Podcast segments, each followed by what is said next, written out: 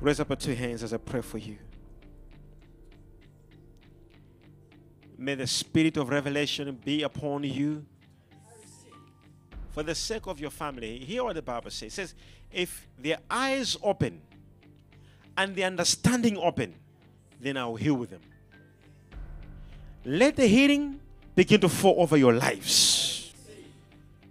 Father, I pray in the name of Jesus. May their families be healed. May their families be healed. May you receive total healing in the name of Jesus. In your body, in your spirit, in your soul. Total healing to you now. Receive in the name of Jesus.